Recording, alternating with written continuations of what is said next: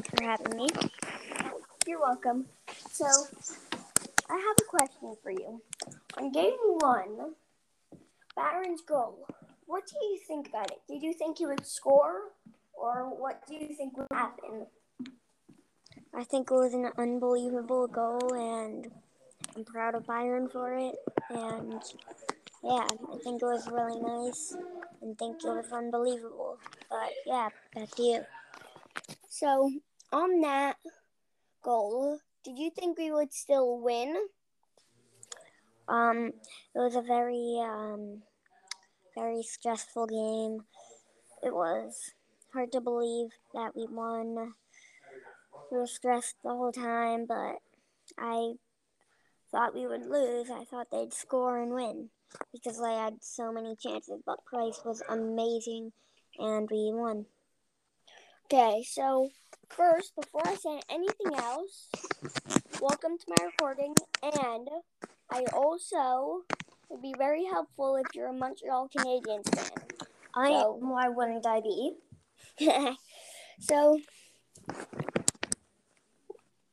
uh, why would you think that we would lose versus them Because? Montreal Cana- the Montreal Canadiens have been losing to the Maple Leafs so much lately, and I just feel like it's unbelievable, uh, unbelievable that we won. We aren't really doing so well right now, and I'm hoping we're gonna win tonight. But the Toronto Maple Leafs are very good against us, and know all about it. So it's gonna be a tough game tonight. So, about game one again.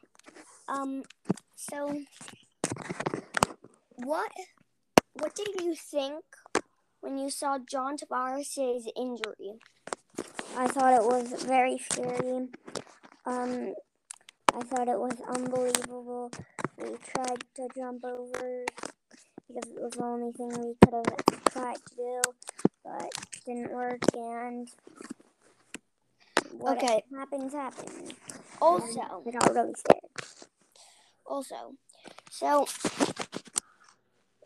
what do you think um Matthews was saying in his head from just his look of his face?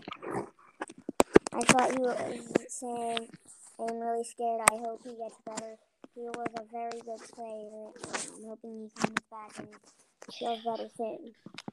Okay, I'll see you on the next episode. See you. Bye. Thank you Bye. everybody for joining this episode, and I'll see you guys at the next one. Bye. Bye.